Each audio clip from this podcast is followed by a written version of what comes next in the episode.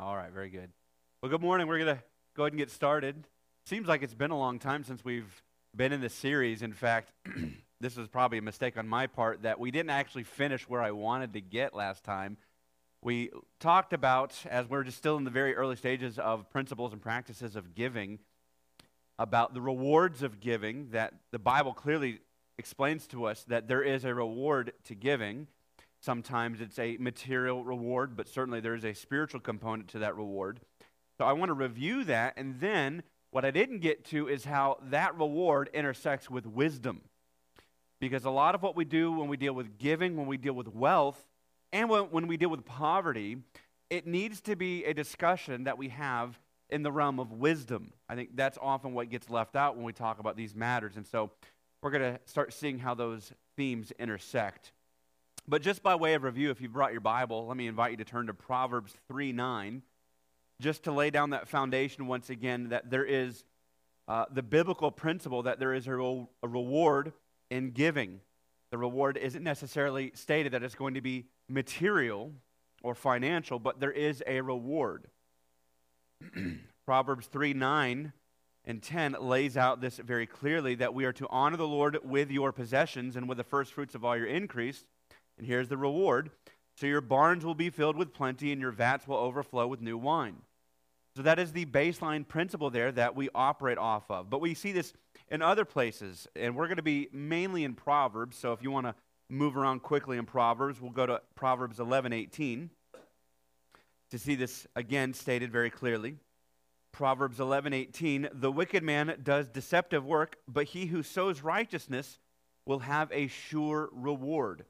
And there is the principle there about sowing righteousness, and that's not necessarily about sowing uh, uh, physical, financial material, but there is a reward behind that. But then we drop down to verse 24, and we see that uh, mentioned again, Proverbs 11 24. There is one who scatters, yet increases more, and there is one who withholds more than is right, but it leads to poverty. The generous soul will be made rich, and there is your giving and reward. And he who waters will also be watered himself. The people will curse him who withholds grain, but blessing will be on the head of him who sells it. And there is that principle of giving and reward. And this is in the, the New Testament as well, just again by way of review. We'll look at a few passages like Luke 14, if you want to turn to Luke 14 and verse 13. We see this uh, pattern of, of a reward when there is giving. Luke 14, starting in verse 13. Scripture says, This is the words of our Lord when you give a feast, invite the poor, the maimed, the lame, the blind. And look at the result, verse 14, and you will be blessed, because they cannot repay you, for you shall be repaid at the resurrection of the just. And there is the principle that there is a reward for giving. In this case, this would be charitable giving, but the reward isn't necessarily uh, physical, it's not financial remuneration. Here, Christ says that your reward will be in heaven. It will be a, an eternal reward while you will be repaid at the resurrection. We see this principle of sowing and reaping in 2 Corinthians 9 6. If you want to see this once more, 2 Corinthians 9, verse 6. The principle laid down, this I say, the apostle writes, he who sows sparingly will also reap sparingly, sparingly and he who sows bountifully will also reap bountifully. Therein, again, implies there is a reward at giving. And then, of course, perhaps we are very familiar with Acts 20 35. Jesus is recorded to have said, It is more blessed to give than to receive. And that word blessed is important there, that we hear that there is a blessing in the concept of when we give, we receive a blessing. So we, we've laid down the establishment last time that there are reward, there is a reward in giving. And we looked at that very generally. Just there's a financial reward, perhaps, there's a material reward, a, a, a physical reward, but there's also, more importantly, a spiritual reward. now, we, we want to also say that not only is giving rewarded with blessing from God, that's what we looked at last time, but I also want to indicate that wisdom is often related to wealth as a reward for giving. So there is a component here where wisdom is involved. And we might say that wealth is not merely a reward for giving, but wisdom is going to be a part of that as well. So, what I'm going to try to bring out here is that there is a component of giving as a part of wisdom, being rewarded as a part of wisdom, and how these things go together. So let's first look at Pro- go back to Proverbs 11:25 to see how these concepts of rewards, giving, and wisdom intersect. Proverbs 11:25.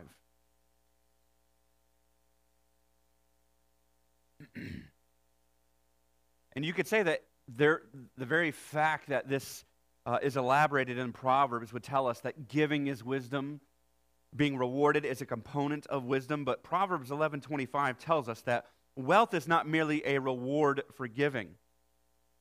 All right, if you're wealthy, it's not just because you've been rewarded for giving. Sometimes wealth is acquired in other ways. So Proverbs 11:25, the generous soul will be made rich, so there's the reward for giving, and he who waters will also be watered himself.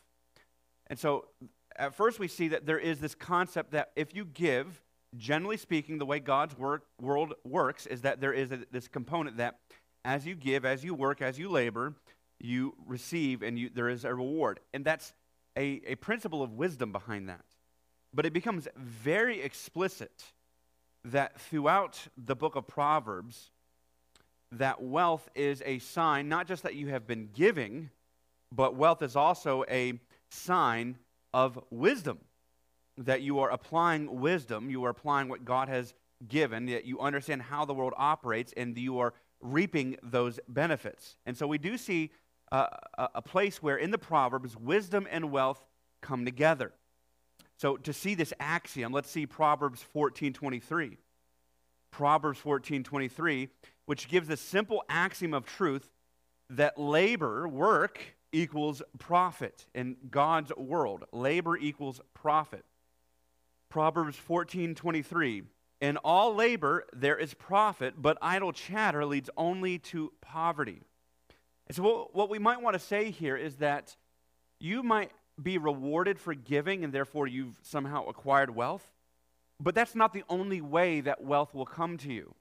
All right? And th- th- this would be a problem for those who uh, would fall into the name it and claim it trap, that uh, p- uh, prosperity gospel. That the only way that I could be uh, acquire wealth is if I give and plant that seed of faith, so forth. The mindset here needs to be oriented that there is a wisdom component to how we acquire wealth. And here, that wisdom component is that uh, it's just a wise axiom. It's just, I think it's a common sense axiom that if you work, you get profit, you get increase, you are rewarded for your labor.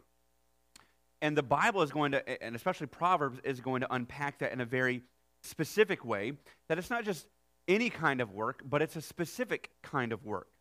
So to see what I'm talking about, go to uh, Proverbs 13 4. I, again, we're going to mostly be in the Proverbs from here on out. Proverbs 13 4 tells us what kind of work is rewarded. And this is how it inter- intersects with wisdom. It says, The soul of a lazy man desires and has nothing, but, here's wisdom, the soul of the diligent shall be made rich. And so, what kind of work brings about wealth? and it's uh, the kind of work that is characterized by wisdom, because this is in wisdom literature, and by diligent work. Not just any work, but diligent work. And let me explain the difference here because you could be at a street corner, and, and I imagine it is hard work to beg. I mean, it, it could be considered hard work. You, you look at those, those folks who are out there in various elements of extreme uh, uh, weather, but the question is is it diligent work? It's not that it's hard work, but it's diligent. Or is it wise work? And this is the biblical principle here. Go back to chapter 10, verse 4. Proverbs 10, verse 4. Notice again the theme, at least brought out in the New King James, but we'll try to connect it together. Proverbs 10, 4. He who has a slack hand becomes poor, but, this is wisdom talking, the hand of the diligent makes rich. So, in other words, wealth doesn't just come to you because you've been giving, wealth comes by the wise and diligent work ethic. And this is, again, notice in other places. Look at Proverbs 21, verse 5. If Proverbs says something once, it's true. It's an axiom. If it says it three times, then you should be paying attention really closely. Proverbs 21, verse 5.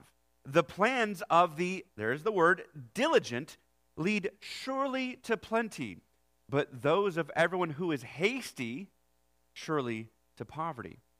And so here, diligence seems to be more planned, intentional labor versus hastiness leads to poverty. Hastiness leads to, I need to do something. I don't know what. I'm not going to plan for it. I'm just going to do. I'm, I'm not going to even think about it. And this is where hard work and diligence and wisdom come together. That there is a, a, component where you need to organize and order your labor, and it needs to be diligent and hardworking labor. And we see that the word diligent is in regard to hard work, but focused, wise labors. You see this in places like Proverbs 12 27. So you can see that this Hebrew word has that component of, of wise work, focused work, and hard work. It's not, it's not one or the other, it's all of those components together. Proverbs 12 27. The lazy man does not roast what he took in hunting, but diligence, and there's that word again, diligence is man's precious possession. Now, in the Proverbs, what is a precious, precious possession? Is wisdom. And here, it's the diligent man who is acquiring wisdom and putting it to use. And the analogy here is that the lazy man does not roast what he took in hunting. I almost wonder if there's an irony there that does a lazy man even take in anything when he hunts? I got to tell you, I am the least successful hunter when I don't get out of bed. Did you know that? It is hard to kill a deer when you don't get up and do the work. Now, I got to be honest too. If you know anything about how I hunt, my hunting is really lazy. I hunt with a cup of coffee in my hand in my back porch, okay? So I know about lazy hunting, okay? But the, the hunter who gets the big game, uh, he stakes out, he plots, he maps, he uh, even uses technology to his advantage. My brother in law is like this. Uh, he, he, there's a reason that he has trophy bucks and I have the does that I get, okay? He does the work. And then he labors to, uh, uh, to harvest and, and all these things. The lazy man, it says in verse 27, does not roast what he took in hunting. So even uh, there's a component of after you've hunted, that's when the work really begins. All right, you got to clean out the deer. That's not fun. And then you got to hang the deer. That's not easy. And then you got to let it dry out a little bit, but you got to do it in a certain kind of elements. And if, if you don't have the cold weather, you got to salt it, or if you got to you got to find a place that can put it in cold weather. Then you got to grind it up. At least that's how I do my, my deer meat. We put it through a grinder. It is hard work to hunt. Okay? I, if I'm dissuading you from doing it, fair enough. I get it. But it's also free meat, so I, I, I like it that way. And so here's the point that the one who is rewarded is not just because he's been giving, but that is a part of it. But reward also comes from wisdom, and it comes from labor, intense labor, hard labor, focused, diligent, not just random, scattered, hasty, but hard labor that is diligent. This is a form of wisdom. And, and you almost know it has to be this way because the Apostle Paul will say, I'm working hard and I want you to emulate me. Anything that is to be emulated is a wise practice. You don't have to turn there, I'll read it for you, but Paul says in 2 Thessalonians chapter 3 verse 8 and 9 about his labor. He says, "Nor did we eat anyone's bread free of charge, but we worked with labor and toil night and day, that we might not be a burden to any of you."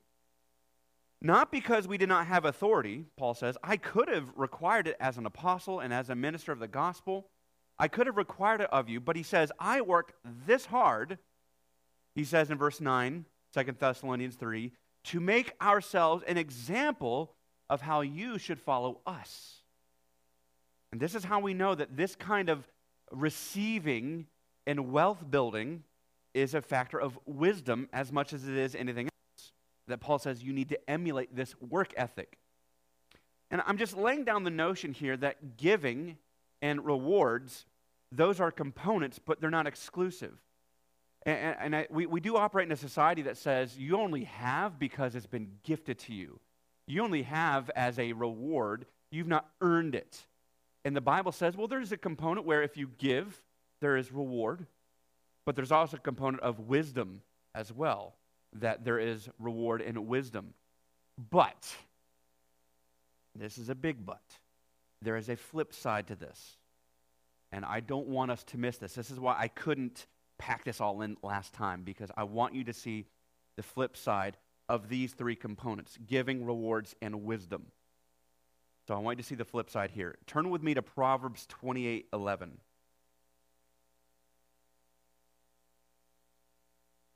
The flip side to the matter of wisdom and reward and labor, the flip side is pride.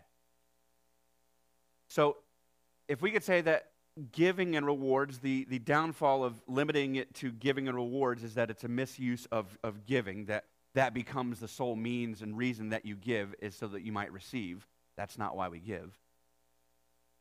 We also would have to say that if the only reason we work hard is to acquire wealth, that might be mis, uh, misguided. Or the real, the real problem here is not that we would work, but we think that we are something special when we work.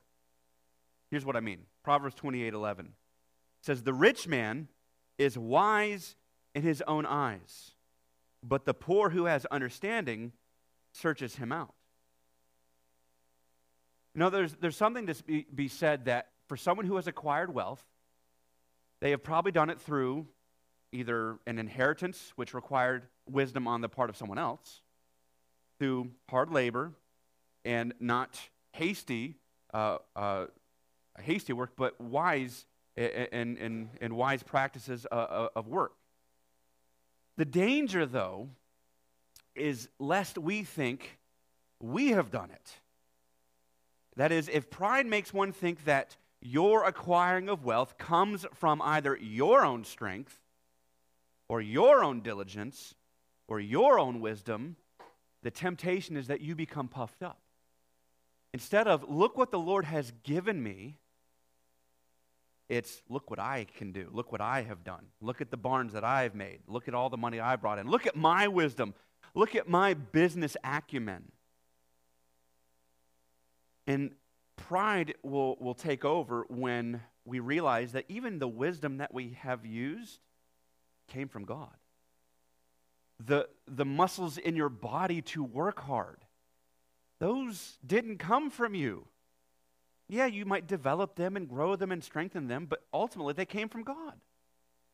The, the, the oxygen that you're breathing right now is not your oxygen, it's God granting those gifts to you. And it's interesting that this text would even say that it is better to be poor and wise, which is in, in the Proverbs a contradiction, actually, but it's re- better to be poor and wise than rich and pridefully foolish. This is what this verse is getting at in Proverbs 28 11. Read it again. It says, The rich man is wise in his own eyes. That's not a good thing. But the poor who has understanding, that's the, almost the paradox there in, in Proverbs. But the poor who has understanding searches him out. And so it's almost as if this verse is telling us it is better to be poor and wise than rich and pridefully foolish. And so we would want to say that we don't want to overcorrect here, and we don't want to say that just because you have wealth or just because you work extremely hard, that doesn't mean you're wise. You could have done that foolishly. Maybe, maybe you've worked too much to the neglect of your family or to the neglect of your personal piety. Maybe your, your work effort is not wisdom, it's become an idol. Or maybe your wealth was acquired through ill gotten gain. We're going to be talking about the righteous way to, to earn wealth and to grow wealth. And by the way, if you're asking, I thought this is a, a lesson on giving. Well, let, let, let me just state this. I think this should be common sense, but just in case. Before you can give, you got to have something to give. So, so we gotta ha- we gotta talk about the right way to accrue wealth in order that we might give. okay? And so that's why I am going to spend a little bit of time talking about wealth, how, how we rightfully should be gaining an income, and then poverty. There's, I told you, there is a lot of rabbit trails we can go down on this. And uh, I, if anyone should be worried, it's me because it, I, I, see the rabbit trails and how long they go and how daunting they are. Uh, this series has freaked me out. Uh, anyways, so just because you have wealth and maybe because you have worked extremely hard does not mean that you have practiced uh, godly wisdom. It could be that you've worked too hard to the neglect of your family, to the, to the neglect of your church, or to your personal piety. Maybe your wealth was acquired through ill gotten gain. It, the, the point here that is wealth does not equal wisdom automatically.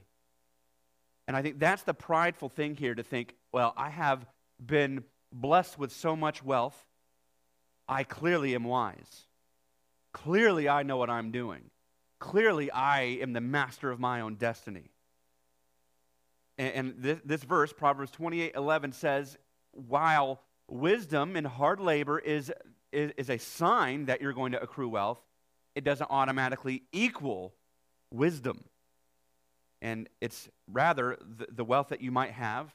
And, and as I look around here, I mean, there are various levels of income in here, but the very fact that you're in America, uh, middle class America, um, we are wealthier than 90% of the world. I think you just need to be aware of that as well. So uh, it's, it's, it, that's, that's just something that we're going to have to talk about and, and deal with as well.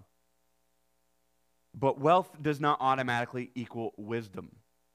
Now, I would also, again, counter that with it's simply a sign of wisdom. All right? It doesn't mean wisdom, but it could indicate wisdom. I think that the country that we live in is as wealthy as it is, is uh, due to the fact that, by and large, the foundations of this country were laid down based on the wise principles of Proverbs. You compare a Christianized nation that had the Protestant work ethic, because it took scriptures seriously, versus a Christianized nation that was dominated by Roman Catholicism, which one is third world?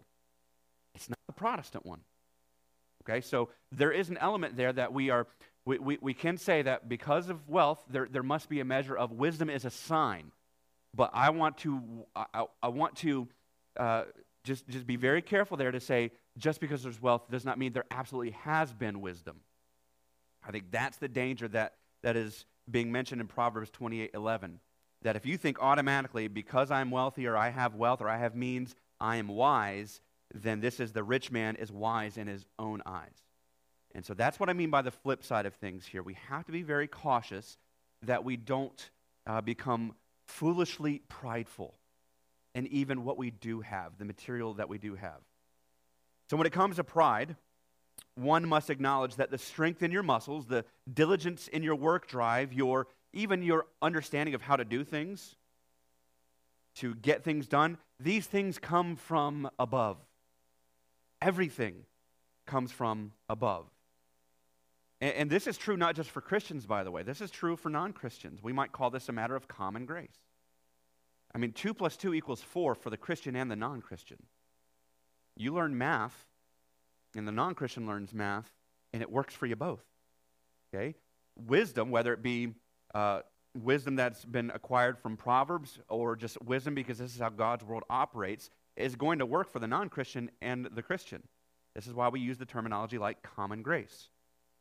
And so, whether it is a, uh, a businessman who is not a Christian but has put to practice what God's word would say would bring about wealth, that wisdom, we would not be surprised by that. But we would also say that all that effort, all that labor, all that wisdom, all those things, they came from God. And the difference is a Christian is going to acknowledge that. A non Christian will not. A Christian is going to say, Yes, God has been good to me, He's been gracious to me. That my understanding of how to, you know, make a rocket go into space, you know, if you're a rocket scientist, uh, or if you're a neurosurgeon, that God has given me a steady hand. All right? A Christian is going to say, because it's, he, he or she is going to avoid pride, God has blessed me with these things. And that's the true sign of wisdom. Because where does wisdom start? Wisdom starts with the fear of God. That's the difference here. And the moment we as a Christian start thinking, look what I've done, we're actually leaving wisdom and we're going towards pride. And that's the, the danger of this topic that we need to keep in mind. That there's a matter of reward when you give, there's a matter of wisdom and rewards, but we need to keep these things in proper perspective. Okay, uh, so as it relates to wisdom, we are going to be uh, moving into the subject of, of giving and, and where we should be giving, what we might call targets of giving. But let's not assume we all have money to give, or let's assume, even for you younger people here, and, uh, uh, and I know you younger people here are already working, so it's not like I, I, I need to go through some of these things, but just to establish them biblically, we need to understand that there is a, a biblical way of gaining wealth. There is a biblical way of, of income, and then there's a sinful way. There's a righteous way and a unrighteous way. And we have to talk about this because we have to have in order to give. You can't give materially what you don't have. It's kind of like teaching. You can't teach what you don't know. Well, you can't put in the offering plate what you don't have in your bank account. I mean, if you, if you do that, I don't know what you would call that. Credit? Theft? I don't know. Uh, but it's so, so before we even come back to talk about targets of giving, who, to whom should we be giving? I think it's appropriate that we would even pause and ask, what does the Bible say about income and growing wealth? And this is perhaps more important in our society today than it was even 10, 15 years ago, because now there's a social scourge saying that if you're wealthy, you're part of the problem. And so we need to understand that if that were the case, then the Bible is completely wrong because the Bible says there's a wise way. It, th- there is a component of wisdom and wealth that go hand in hand. And so we need to understand these things from a biblical perspective. How do we accrue wealth? Let me give you some, some just generalities just to introduce this subject before we conclude about means of gaining wealth. That, that there is a right way implies that it's, um, it's, it's wealth is not inherently sinful, by the way. But let's look at Proverbs 8 18. Proverbs 8 18. We'll probably conclude with this.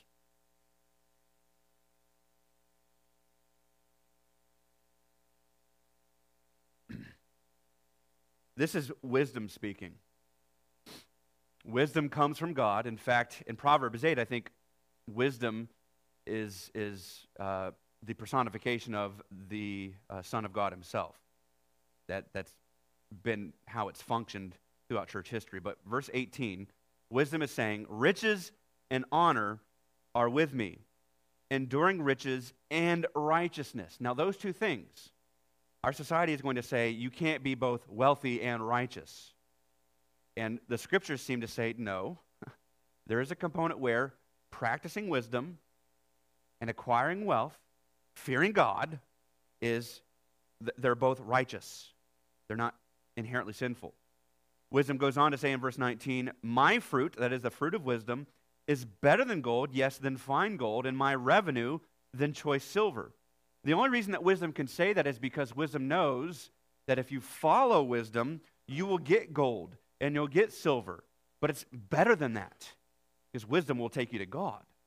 And so that's why wisdom is saying here that I'm even better than those things. I can get you those things, but I can get you something even better than that. Verse 20 I traverse the way of righteousness in the midst of the paths of justice, that I, might, that I may cause those who love me to inherit wealth, that I may fulfill their treasuries. Notice how often wealth and righteousness are used interchangeably, or not interchangeably, but side by side. That is, wealth is not inherently sinful. We just need to make sure that we understand that as we practice wealth, we fear God and we do not enter into prideful foolishness, as we've been talking about. So, that will be where we go next the biblical way of, of acquiring wealth and, and an income, and the wrong ways as well, because the Bible has a lot to say about the wrong ways. Let's close with prayer. Our Lord God, it is a wonder that we are not more familiar with the practical matters of what your word tells us. But Lord, you have told us so many things about how you have created this world and how it is to operate. Lord, help us to know these things better and to practice them, not to be ashamed, even if society says that we are wrong. Lord, we want to practice what Scripture says and put it to right use. Lord, may we not be ashamed of either the gospel or of righteous wisdom. Help us, Lord, we pray in Jesus' name. Amen.